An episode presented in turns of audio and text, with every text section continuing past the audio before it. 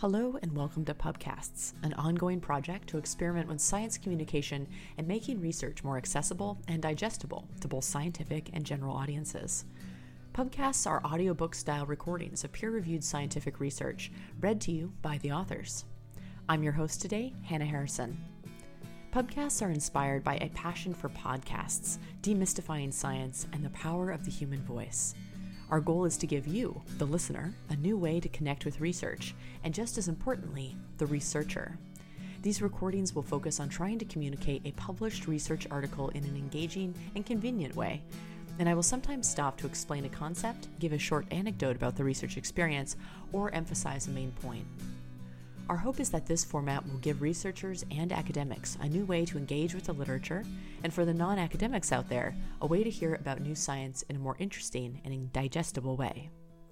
To keep things straightforward, you won't hear the in text citations, long acronyms, or other details that make wading through a paper more challenging.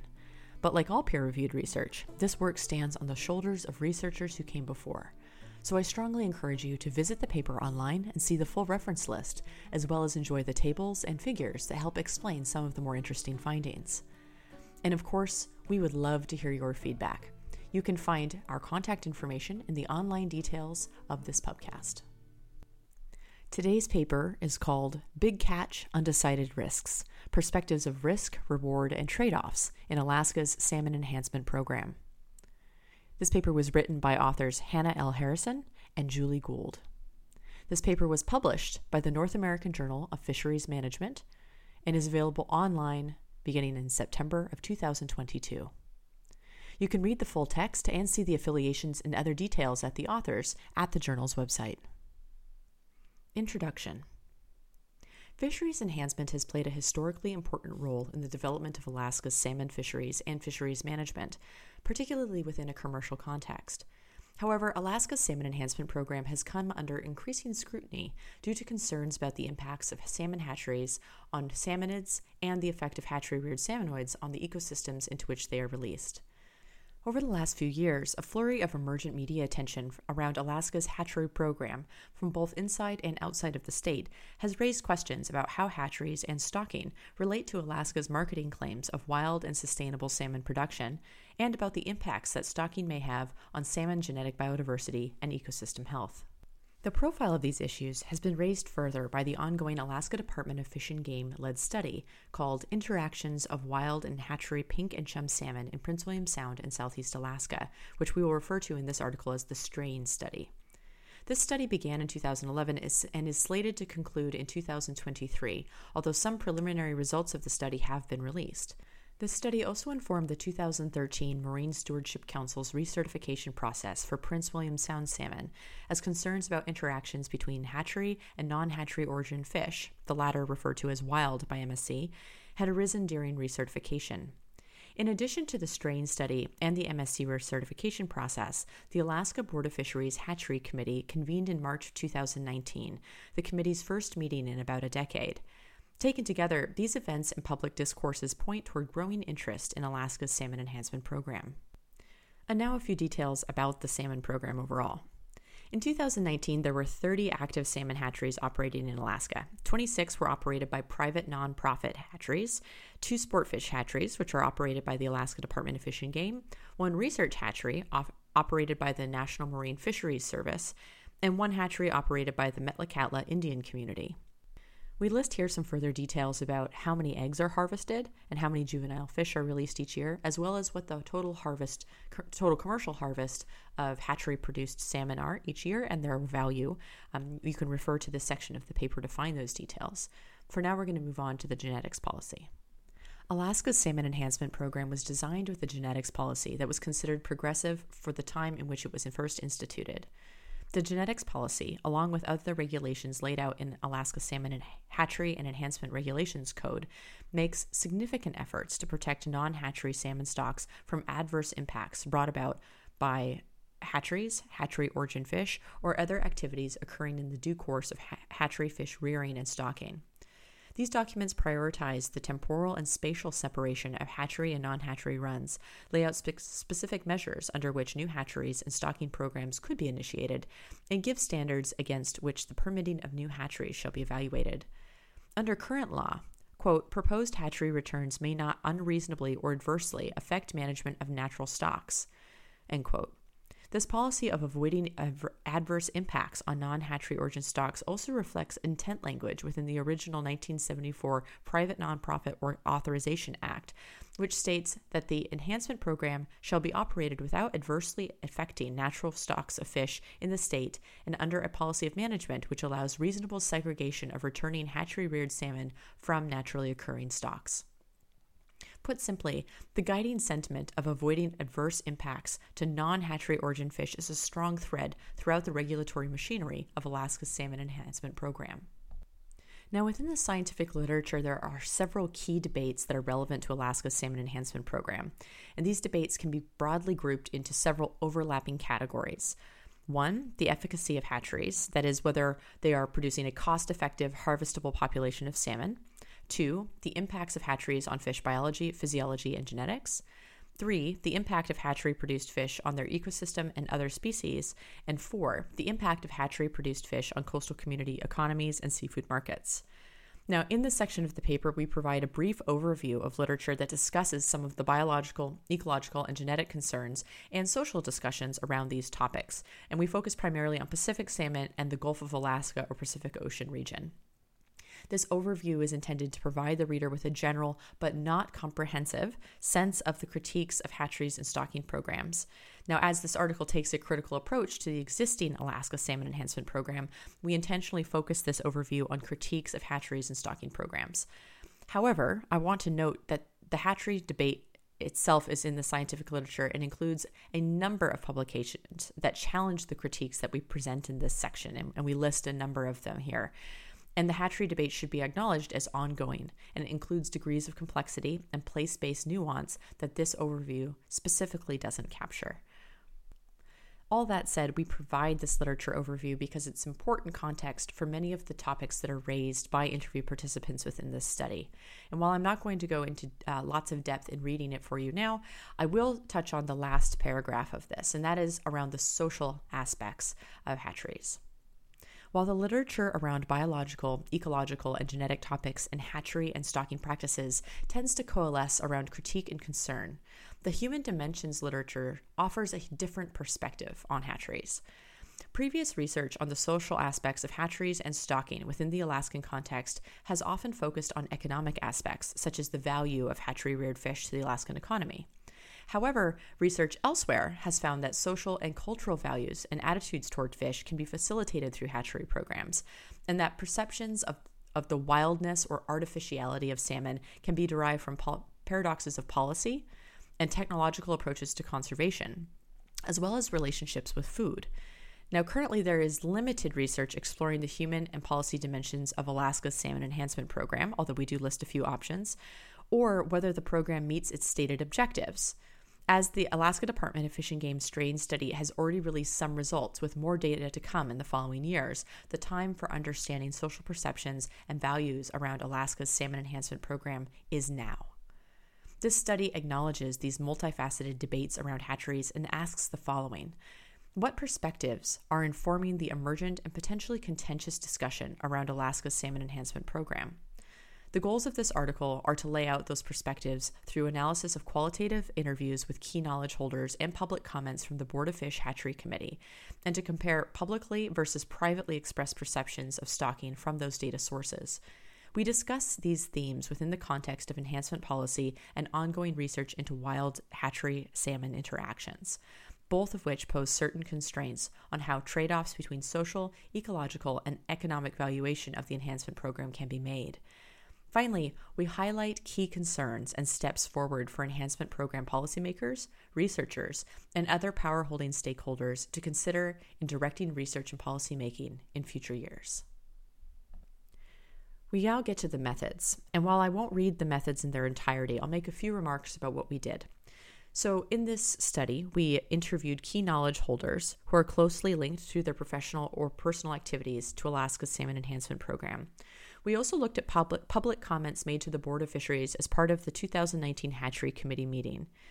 These two set data sets were supplemented by ethnographic approaches during the interview period, as well as a scan of publicly available documents related to hatcheries, stocking, and the salmon enhancement program. Taking together these data sources allowed us to build a broad understanding of perceptions of the Alaska Salmon Enhancement Program. Interviews were sought using the snowball method and key informant methods um, and provided us a rich and in depth understanding of perspectives on the Salmon Enhancement Program as held by those who know something about it. I want to note here that we approached this study with the goal of identifying perspectives on Alaska Salmon Enhancement Program and illuminating these perspectives, if any, that were not previously part of the scientific literature or public discourses on this topic. In this, our work is not designed to identify any singular truth or reality, but rather to add complexity and richness to existing hatchery dialogues by embedding them in the complex sociocultural landscape that surrounds hatcheries and stocking programs in Alaska. We bring a critical lens to this work by critiquing existing policymaking and decision making models and probing the representations of public and private sentiments of stocking. Our goals here are not simply to challenge the status quo. This work is sensitive, which was reflected to us by multiple interview participants. And we want to offer our respect to those who have labored for generations, and in the case of Indigenous peoples, since time immemorial, on the forefront of Alaska's salmon fisheries, conservation, and management, including in enhancement programs. Overall, we are interested in progressing the Alaskan hatchery debate by adding needed human dimensions data to Alaska hatchery conversations and to the debate more broadly within the scientific literature. As such, we seek to contribute to preparing Alaska's salmon enhancement program for the social and ecological challenges that are to come. Uh, a few more words on nomenclature. Throughout the study, we use various iterations of the phrases Alaska's Salmon Enhancement Program and the Enhancement Program to refer to Alaska's formal hatchery and stocking program for Pacific salmon. We acknowledge that the term enhancement may be controversial to some readers and listeners, as a central tenet of the hatchery debate is whether hatchery programs successfully enhance existing wild salmon stocks as opposed to replacing wild fish or generating other effects in this article, we follow Alaska Department of Fish and Game's nomenclature of the Alaska Salmon Enhancement Program and commonly and the common use by Alaskans of the enhancement program, which we heard often during this study. Our use of this word enhancement does not reflect our own views on hatchery efficacy. We also interchangeably use the phrases hatchery fish or hatchery origin fish or hatchery reared fish to indicate salmon that for any portion of their life cycle were spawned or reared in hatchery setting. Conversely, we interchangeably use non hatchery fish and non hatchery origin fish to describe salmon that have not spent any part of their life cycle in the hatchery environment. With respect to the non hatchery origin fish, we intentionally choose not to refer to these fish as wild or natural, though they are frequently labeled as such in many of the references cited in this article.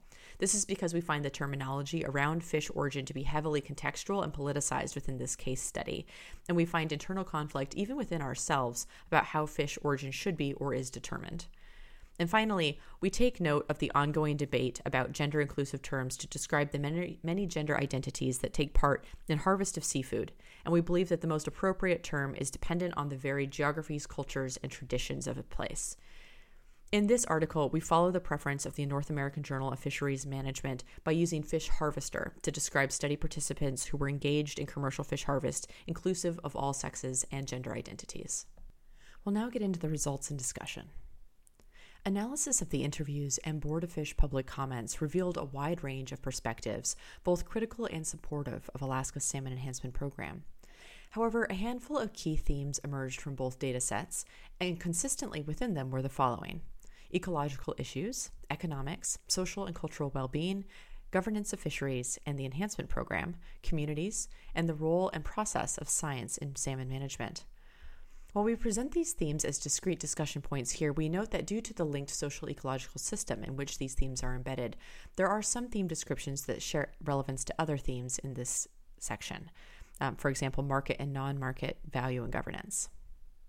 Between the two data sets, there was a notable difference in how topics were presented.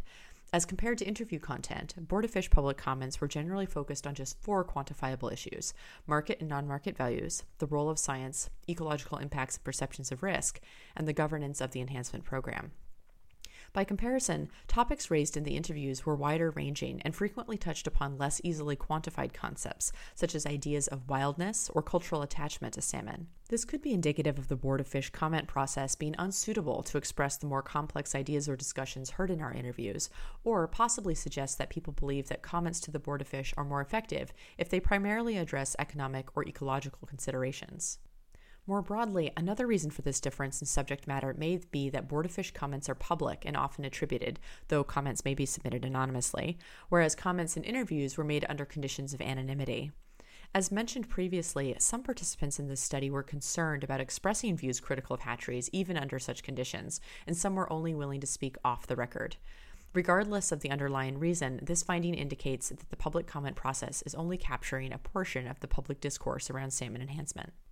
Now, I'll note here that as I go through the results, uh, we do not present very many quotes within the actual paper and rather have appended them as a table called Table 1. And I really encourage you to go look there as there's some really great comments from Board of Fish comments as well as from interviews. We're now in the section called Overlapping Themes from Alaska Board of Fisheries Comments and Interviews. In this section, we present themes that emerged concurrently in both Board of Fish comments and in our interview data.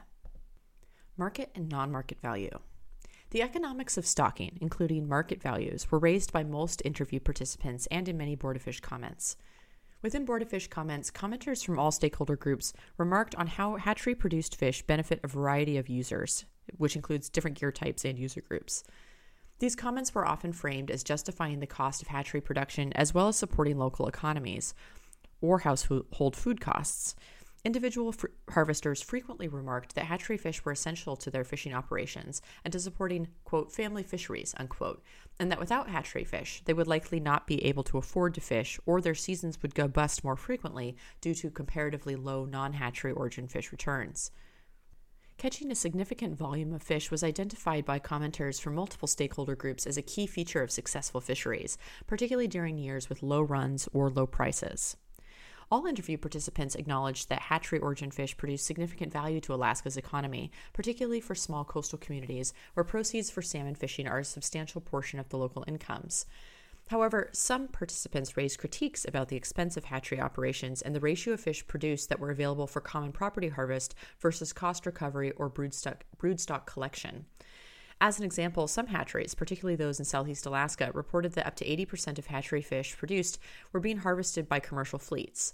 Other hatcheries, particularly those in Cook Inlet, were criticized by some commenters and interviewees for having a smaller ratio of fish produced available for common property harvest. Both public commenters and interviewees raised concerns about the usage of Alaska's public land and water resources to produce hatchery fish for the perceived benefit of primarily one user group, which was commercial fisheries. Although private nonprofit hatcheries are primarily funded by taxes that are self levied on and by the commercial fishing industry, some participants took issue with any public dollars, land, or other resources that hatcheries may utilize, believing them to unfairly benefit commercial fish harvesters above other user groups. Some interview participants also expressed concern about whether hatcheries are economically viable in the long term, particularly in the context of climate change and water availability. This is particularly true of hatcheries that experienced a past cultivation failure, such as a fish kill. However, commenters and interviewees who advocated for hatcheries pushed back on that notion, arguing that hatchery fish are available to and benefit all user groups to some extent. Hatchery supporters also emphasized that aquaculture associations participate in, participate in and fund activities outside of fish production that are beneficial to all fisheries, such as ecological data collection and conservation work in places where significant ecological impacts or barriers have hindered salmon propagation or rearing. Interview participants from the fish processing sector described hatcheries as important to allowing processors to make sound investments and enjoy a more predictable business environment, which they cited as an ongoing challenge for processors in some areas of the state. As some interviewees explained, having hatcheries allowed processors to count on some sure thing fisheries and to have processing facilities in places that without hatcheries would not be economically justifiable. The role of science. Remarks in public comments and interviews, both supporting and criticizing the, pub- the hatchery program, frequently drew upon science, or lack thereof, as the arbiter of whether hatcheries were potentially harmful. Some participants reflected beliefs that hatcheries are operated and managed under best available science, a phrase that defines Alaska Department Fish and Game's approach to fisheries management. And they argued that no evidence produced from studies conducted in Alaska had yet conclusively proven hatcheries to be problematic. These participants tended to reject or downplay the critiques of hatchery impact studies conducted in non Alaskan contexts, arguing that the conclusions of those studies did not apply to Alaska stocking practices. The role of science and how research is and will be used to direct the enhancement program emerged frequently in both interviews and comments, with the ongoing straying study as a source of both confidence and anxiety. Many people were hesitant to talk about possible ecological criticisms of hatcheries without empirical data, saying things like, let's wait and see what the science says. Some commenters and interviewees cited the need to wait until, quote, the science is in, end quote, before making decisions, and stated that, quote, science, not public opinion, end quote, must direct hatchery policy. Others raised concerns that waiting for study results would create more politicized turmoil. With respect to how scientific information would be received by user groups, most, most participants expressed confidence that Alaskans, particularly fish harvesters and fish processors, would act in the best interest of salmon should hatcheries be found to cause adverse impacts, and that stakeholders would be willing to collectively take the quote right unquote action, even if the right action is difficult or costly. Right actions were broadly described as actions that might come at the cost of economic gain, but otherwise were not well defined across data sets. Conversely, some interview participants feared loss of economic production and livelihoods if hatcheries or stocking were found to be curtailed. Summarizing one participant's comments, quote, there is infinite demand for a finite resource, end quote, and the quote, first priority should be sharing the burden of conservation, end quote, between user groups. Many participants across stakeholder groups acknowledge that fisheries managers are making decisions in a state of uncertainty, particularly with respect to climate change. Some commented that it would be difficult to know whether observed negative effects of hatcheries on the environment were a one off or a new normal, and that some questions about stocking impacts would be practically impossible to answer in a reasonable time frame. These comments point to a tension between public expectations to manage with scientific certainty and the limitations of scientific inquiry. Tensions also arose concerning the production of science. Both commenters and interviewees raised critiques about the makeup of the Alaska Salmon Research Program's Science Panel, which henceforth we'll call the Science Panel, which is tasked with designing and guiding the straying study. Participants noted that individuals with a vested interest in enhancement program success sit on the science panel, calling into question potential conflicts of interest in the scientific advice that may be given by the panel only a few science panel members were considered to be appropriately objective by those participants who raised this issue. Ecological impacts and perceptions of risk. The impact of hatcheries on both nearshore and Pacific Ocean ecologies was raised frequently by both Board of Fish commenters and interviewees, indicating mixed perceptions of risk among study participants. Some key themes that arose include concern about the scale of hatchery operations, location of hatcheries, cumulative impacts of hatchery origin fish on freshwater and marine environments, climate change, straying, and sustainability. Across both data sets, participants argued that hatchery produced fish reduced pressure on non hatchery runs when those stocks were low, and that hatchery produced fish compensated for events that negatively impacted non hatchery stocks. Some stated that hatcheries allowed for diversified fishing seasons, as hatchery runs could be counted upon to supplement other less reliable fisheries and could take pressure off the more sensitive fish stocks.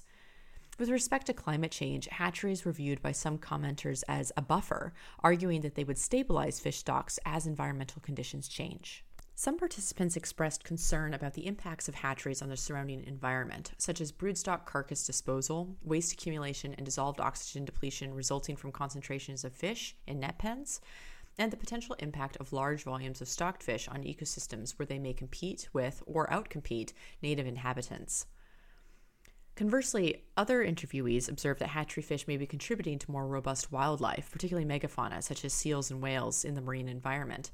They believe that the, re- the releases of hatchery juvenile salmon created an enhanced concentration of food for other species, drawing more wildlife to those areas, supporting ecotourism development, and improving opportunities for seafood harvest. The straying study again rose as a point of interest in most interviews, with participants frequently pointing to it as an example of research that could help to clarify the ecological risks posed by hatcheries. However, the manner in which the results of the straying study would be used was unclear to many participants. Some raised the point that there were no clear delineations in existing stocking policy about what is considered a tolerable level of straying or other interactions between hatchery and non hatchery origin fish.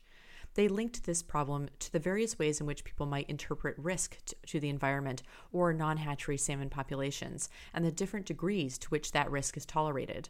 Both commenters and interviewees felt that straying was a natural phenomenon, and thus the straying of hatchery fish should not be considered a problem. However, some interviewees were disturbed by unusual events involving salmon that were later identified as hatchery origin strays. Other participants equated record runs and harvests of salmon as indicative of stocking program success and believed the continued presence of salmon to indicate the well being of non hatchery salmon stocks as a whole. As one participant described, quote, I always appreciate the criticism because it forces us to self scrutinize and it makes sure we are doing the best job we can. Anything like this, any hatchery type program, anytime you're dealing with wild, there's an inherent risk that you could do something harmful. We always want to be continually scrutinizing, continually challenging to see if there's anything we can do better. But I find it pretty hard to reconcile the rhetoric that says we're causing the extinction of wild salmon with the record setting wild harvests that we've had concurrent with our hatchery production in places with some of our largest hatchery production. End quote. Finally, some participants expressed concern about the impact of Alaska's high hatchery volume in cumulation with the stocking outputs of other Pacific Rim nations. Their comments revolved around the carrying capacity of the North Pacific Ocean to support stocked fish in addition to non hatchery fish and other marine life. They expressed concern that hatcheries may exacerbate the impacts of climate change by creating additional stress on these, on these environments through, quote, artificial, end quote, abundances of salmon. Governance, politics, and management. Despite the concerns raised above, both commenters and interviewees viewed Alaska's Salmon Enhancement Program as being well managed on best available science, with commenters frequently praising the management and governance of Alaska's salmon stocks and fisheries and citing abundant returns and MSC certification of some stocks as indicators of sustainability. Many study participants praised the program's genetics policy, and they believed that the enhancement program had been well designed and avoided many of the ecological pitfalls of hatchery programs elsewhere in North America. Some participants argued that until definite harm from hatcheries is proven, policy changes around hatcheries are, are unwarranted. The precautionary approach or principle, which in these, these terms were used interchangeably often, was cited by critical commenters as an important approach to managing hatcheries without perfect information, and they expressed concern that this approach had, in their view, not been followed. However, not all participants were confident in the governance of salmon enhancement. Some participants expressed concern that hatcheries had been irreparably embedded in salmon management and questioned whether management agencies, such as the Alaska Department of Fish and Game, were able to have open, transparent, and constructive conversations about the role of hatcheries in Alaskan salmon fisheries. For example, some participants reported having a difficult time getting questions, concerns, or critiques of hatcheries heard or acted upon by ADF&G staff and at public meetings where fish harvesters who benefit from hatcheries were present. They described experiences of being shouted down or talked over by hatchery supporters when critiques were raised. Some expressed perceptions of ADF&G rubber stamping hatchery projects and supporting hatcheries as a management norm. Multiple interviewees also reported concerns that ADF&G employees involved with hatcheries were not free to voice critique of the enhancement program or hatchery-related specific projects without facing consequences from within the department. Those participants familiar with the enhancement program's guiding policies raised the question of how management should respond or is permitted to respond should hatchery fish be found to create adverse impacts on non hatchery stocks. Some participants were concerned that due to the dichotomous nature of the stocking policy language, that is, it's saying without adverse impact, policymakers will be forced into a politically unpopular position if the straying study shows negative impacts of hatchery fish on non hatchery fish reproduction or a lack, lack of reasonable segregation between the two groups. Some participants worried that hatcheries were growing contentious in some regions, most notably Cook Inlet, which has been home to virulent and ongoing fisheries conflicts. These participants were concerned about existing power struggles in the region, particularly that sport fishing, fishery lobbies might put pressure on hatcheries as a means of gaining, gaining leverage against local commercial fleets, potentially affecting hatcheries throughout the state. Interestingly, advocacy groups that had previously aligned themselves together on important environmental or political issues reported realigning their relationships when it came to hatcheries due to the many ecological, political, and economic concerns being raised at the time of this study. These political undercurrents of hatcheries were of deep concern to some participants who feared that hatchery issues would become too deeply polarized to address in a sound and scientific manner. Some participants also expressed concern that Alaska's Salmon Enhancement Program has concentrated leadership with a limited number of people making decisions that have widespread impacts. Multiple participants commented that the hatchery community is small and that the same groups of people tend to rotate in and out of positions of power and decision making. Some participants complained that pro hatchery discourses tend to absorb media and public attention, and that there is a lack of meaningful channels by which critical voices can be heard and taken seriously. We'll now move on to the section where we talk about themes that were found only in our qualitative interviews. Our first theme ideas of nature and human environment interactions. Participants expressed, often implicitly, multiple attitudes toward the human salmon hatchery relationship and how humans should be allowed to interact with, support, or conserve salmon populations. Referring to hatchery activities, some participants questioned whether people should be, quote, messing around, end quote, with what they viewed as an already abundant and healthy salmon resource. Others saw hatcheries as an appropriate means of interacting with nature and as a way of enacting care for the salmon resource. Some participants raised the idea that Alaskan salmon were, quote, their fish, and that Alaskans should make the most of them through enhancement. Most participants did not distinguish between hatchery and non hatchery salmon in conversation or in practice, in some cases, citing that they observed no phenotypic difference between hatchery and non hatchery origin fish. Others had a more nuanced view of where wild and artificial might be delineated, or questioned the value of delineation at all. Embedded within this theme were also attitudes toward wildness. Some participants questioned whether hatchery fish should really be considered wild, given the prohibition on commercial finfish aquaculture in the state of Alaska. They questioned how different the sea ranching system really is from net pen aquaculture, and whether touting Alaska seafood as, quote, wild and sustainable was appropriate, given how much of Alaska's salmon production originates from hatcheries. Place based exceptionalism. As previously mentioned, we observed a decoupling of research conducted outside of Alaska and its applicability to the Alaskan context.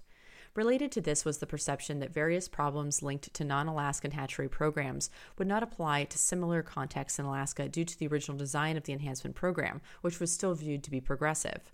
Some participants coined this as an Alaskan exceptionalism, and in our term, we call it place based exceptionalism, which reflected a view that Alaska's hatchery program is fundamentally different than hatchery programs elsewhere, is better designed, and thus is less vulnerable or even impervious to the problems identified in other locales. This theme was prevalent as a source of certainty for hatchery supporters and as a source of contention and occasional frustration for those study participants with critical views of hatcheries. Hatcheries in coastal communities. Multiple participants noted the important roles that some hatcheries, particularly those in or around rural and remote coastal communities, play in community economy and well being. Some participants commented that the hatchery's reputation and the Responsible Aquaculture Association's reputation together shaped the relationship between the hatchery and the surrounding communities.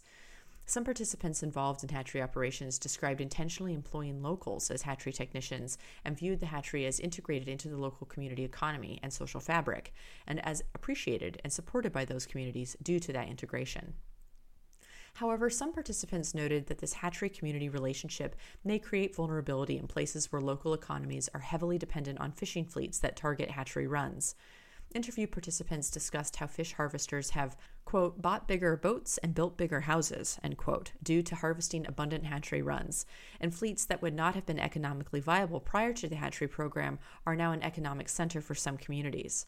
Some remarked more specifically that hatchery created abundance is now a social expectation and is now required to maintain the expected standard of living in hatchery dependent fisheries and communities. This idea of being caught in a perpetual trap requiring constant production in the context of a changing environment was only briefly mentioned in our interviews.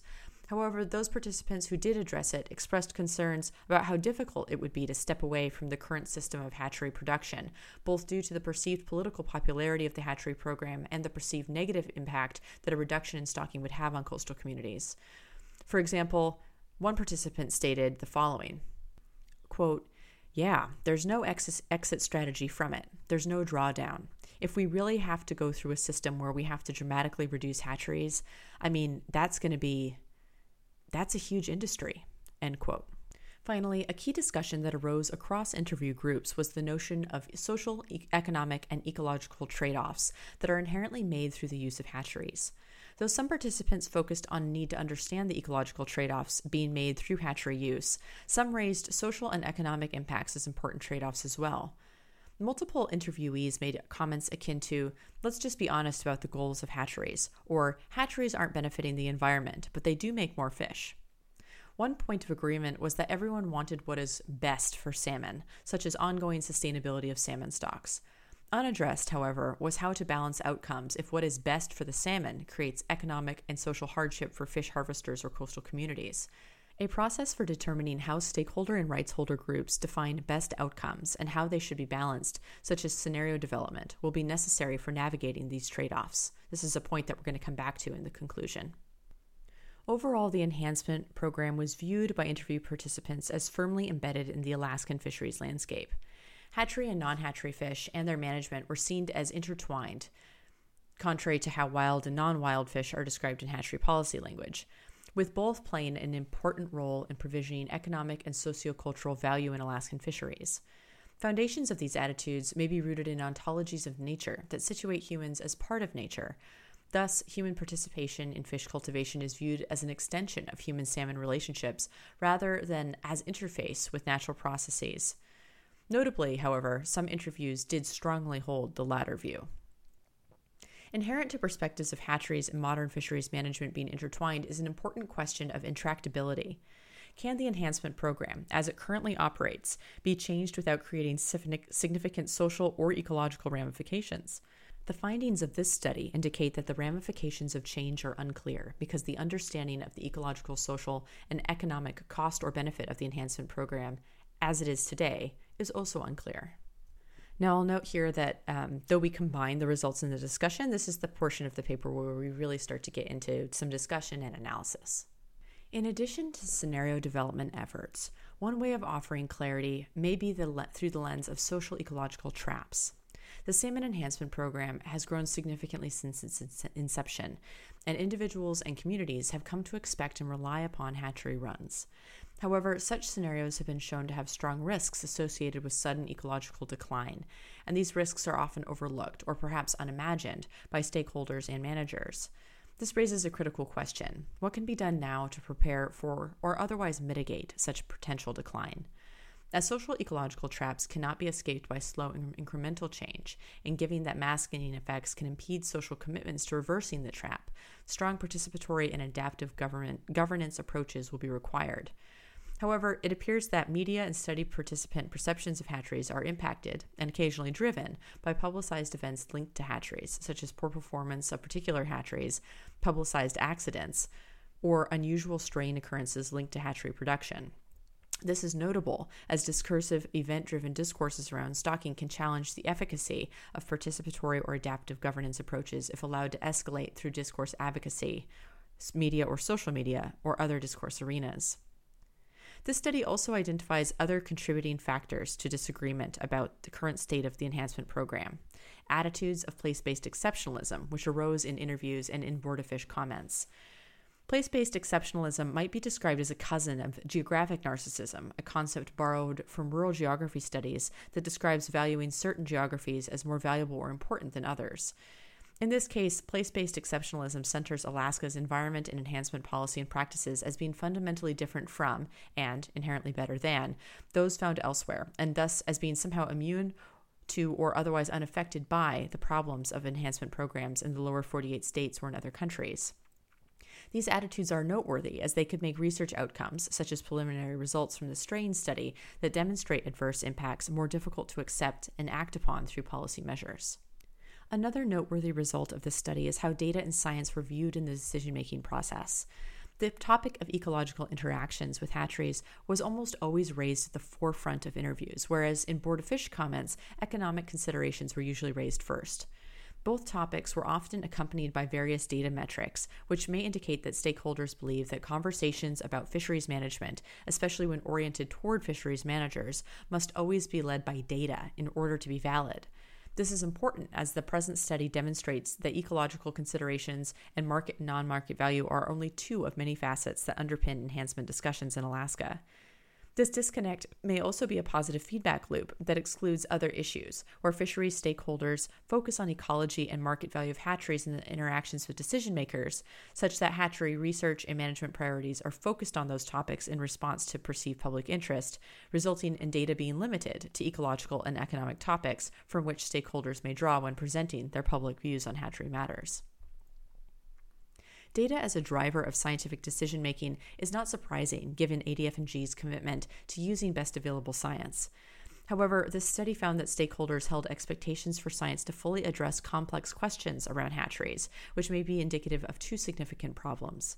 First, these expectations may be unreasonable in terms of what scientific inquiry can accomplish and the time frame in which it can be accomplished. For example, some interviewees commented on the need to know the full carrying capacity of the Pacific Ocean before it could be decided whether hatchery produced salmon were negatively impacting that ecosystem. Such a question would take untold resources from the scientific community to answer, and thus is an impractical or even impossible data point upon which to base management decisions. This disconnect between what is expected and what is achievable from Western science ways of knowing is a critical science policy juncture at which fisheries enhancement managers and policymakers are operating and should be cognizant of.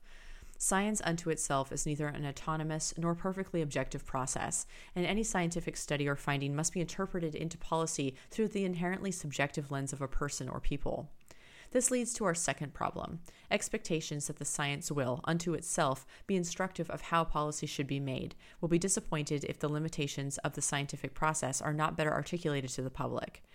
If failure to clarify the science policy interaction in science in Alaska's salmon enhancement program persists, this could lead to a stakeholder retraction of social license to operate. For those in the research and policymaking communities, this is a policy pre- precipice on which the enhancement program may already stand. In a practical sense, this study shows that the connection between science, policymaking, and the politics of fish and fisheries is convoluted.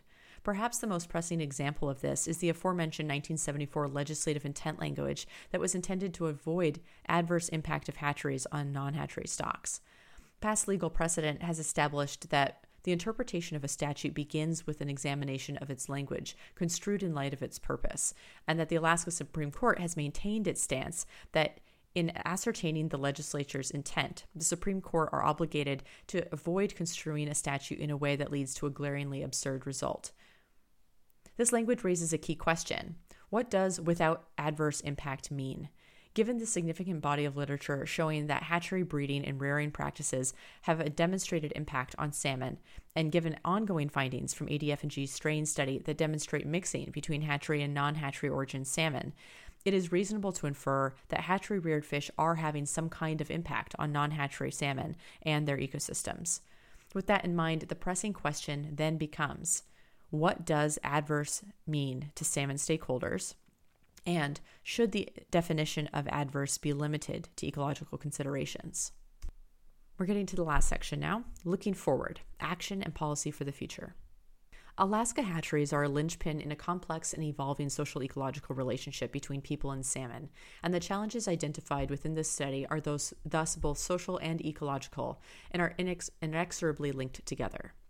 Going forward, any policy solutions to these problems must address both sides of that relationship. In considering these challenges and in line with our intentions behind this study, we offer a roadmap forward that lays out four steps and critical considerations within each that should be taken expediently to account for the social, economic, and ecological impacts of the salmon enhancement program now and in the future. In doing so, we note that this study is only a baseline for considering these issues, and that further human dimensions research, particularly research that includes and is respectful to Indigenous perspectives and knowledge, is required. In the case of ways forward for Alaska's Salmon Enhancement Program, regional and state level policymakers and decision makers are, prim- are primarily in the driver's seat. Regional planning teams, which consist of ADF&G personnel and regional association representatives and are responsible for developing regional comprehensive salmon plans, ADF&G decision makers and elected policymakers are the intended recipients of these recommendations. Next steps. Step 1 Establish a process to incorporate sociocultural dimensions of hatcheries and stocking into enhancement program decision making. Current policymaking and decision making around the hatchery program formally account only for ecological and economic considerations, and current research is focused on relatively limited aspects of some ecological issues.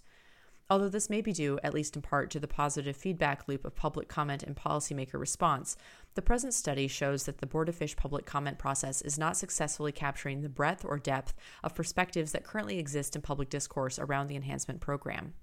In short, presently there are no mechanisms for meaningfully considering the social components of Alaska's salmon enhancement program.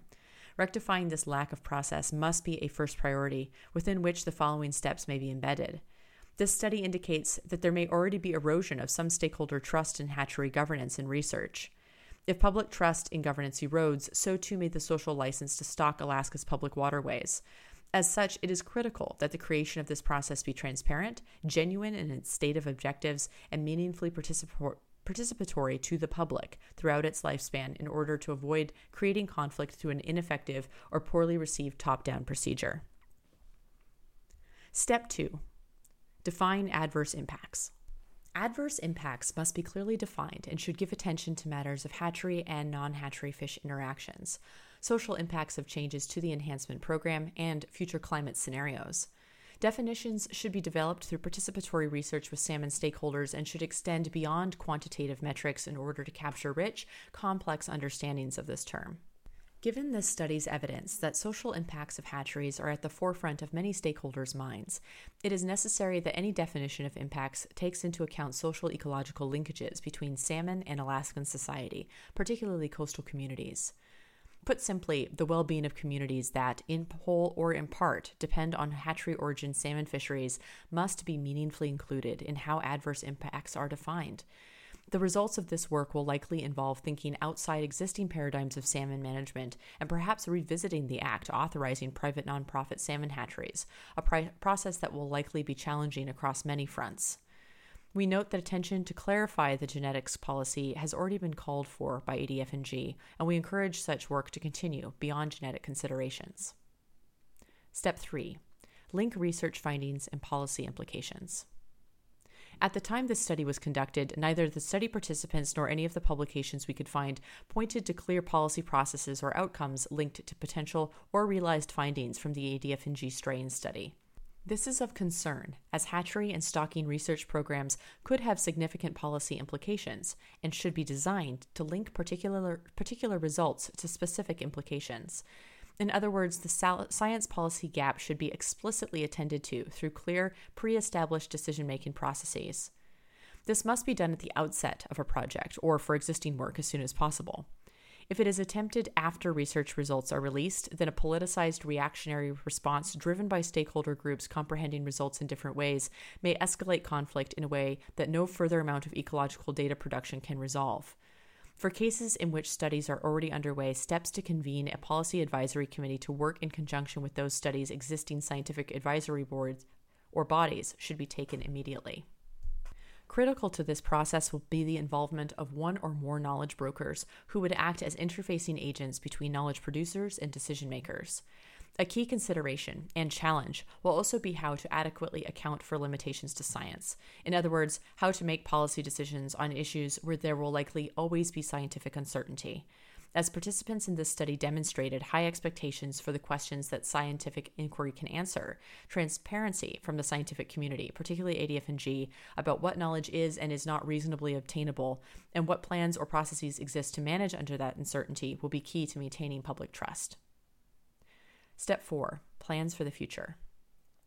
Scenario development work around the impacts of, dr- of climate change on hatchery origin salmon stocks and the downstream impacts of those stocks on nat- non hatchery stocks and fisheries should be undertaken as soon as possible. These scenarios should address both ecological and social outcomes, whether adverse or positive. Scenarios should also incorporate a range of potential management actions to address adverse impacts, as defined in Step 1, ranging from no action to reduced release volume to cessation of the enhancement program. Risk perceptions of ecological and social interactions should be evaluated as a linked system and should acknowledge that coastal communities, fishing fleets, and fisheries managers who are heavily dependent on hatchery produced runs may already be locked into social ecological traps. Examples from the literature, which we list here in this section, can serve as examples of scenario development work from climate change and Alaskan fisheries contexts. And finally, a conclusion. Hatcheries and their associated stocking programs are complex intersections of social ecological fishery systems and must be managed proactively as such. Alaskan hatcheries have created billions of dollars in economic value over the history of their operation.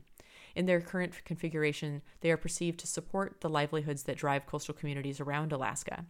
Further, this study shows that hatcheries are perceived to support an important cultural relationship between humans and these fish through the provisioning of abundant fisheries resources. While the hatchery debate is still in an emergent phase in Alaska, it is at least partially centered on trade offs between social and ecological factors and the regulatory and practical boundaries in which Alaskans must make such trades. In this case, the enhancement program may be best considered an enhancement program not only of salmon, but also of Alaska's economy, culture, and communities. Perspectives shared in this study indicated desire for positive outcomes for both salmon and society, as well as alignment between salmon enhancement policy and research. Taking appropriate and expedient steps to pragmatically understand the social and ecological outputs of Alaska's Salmon Enhancement Program and how they can be balanced in the changing social ecological systems of the near future must be a high priority for Alaska's fisheries and enhancement leadership.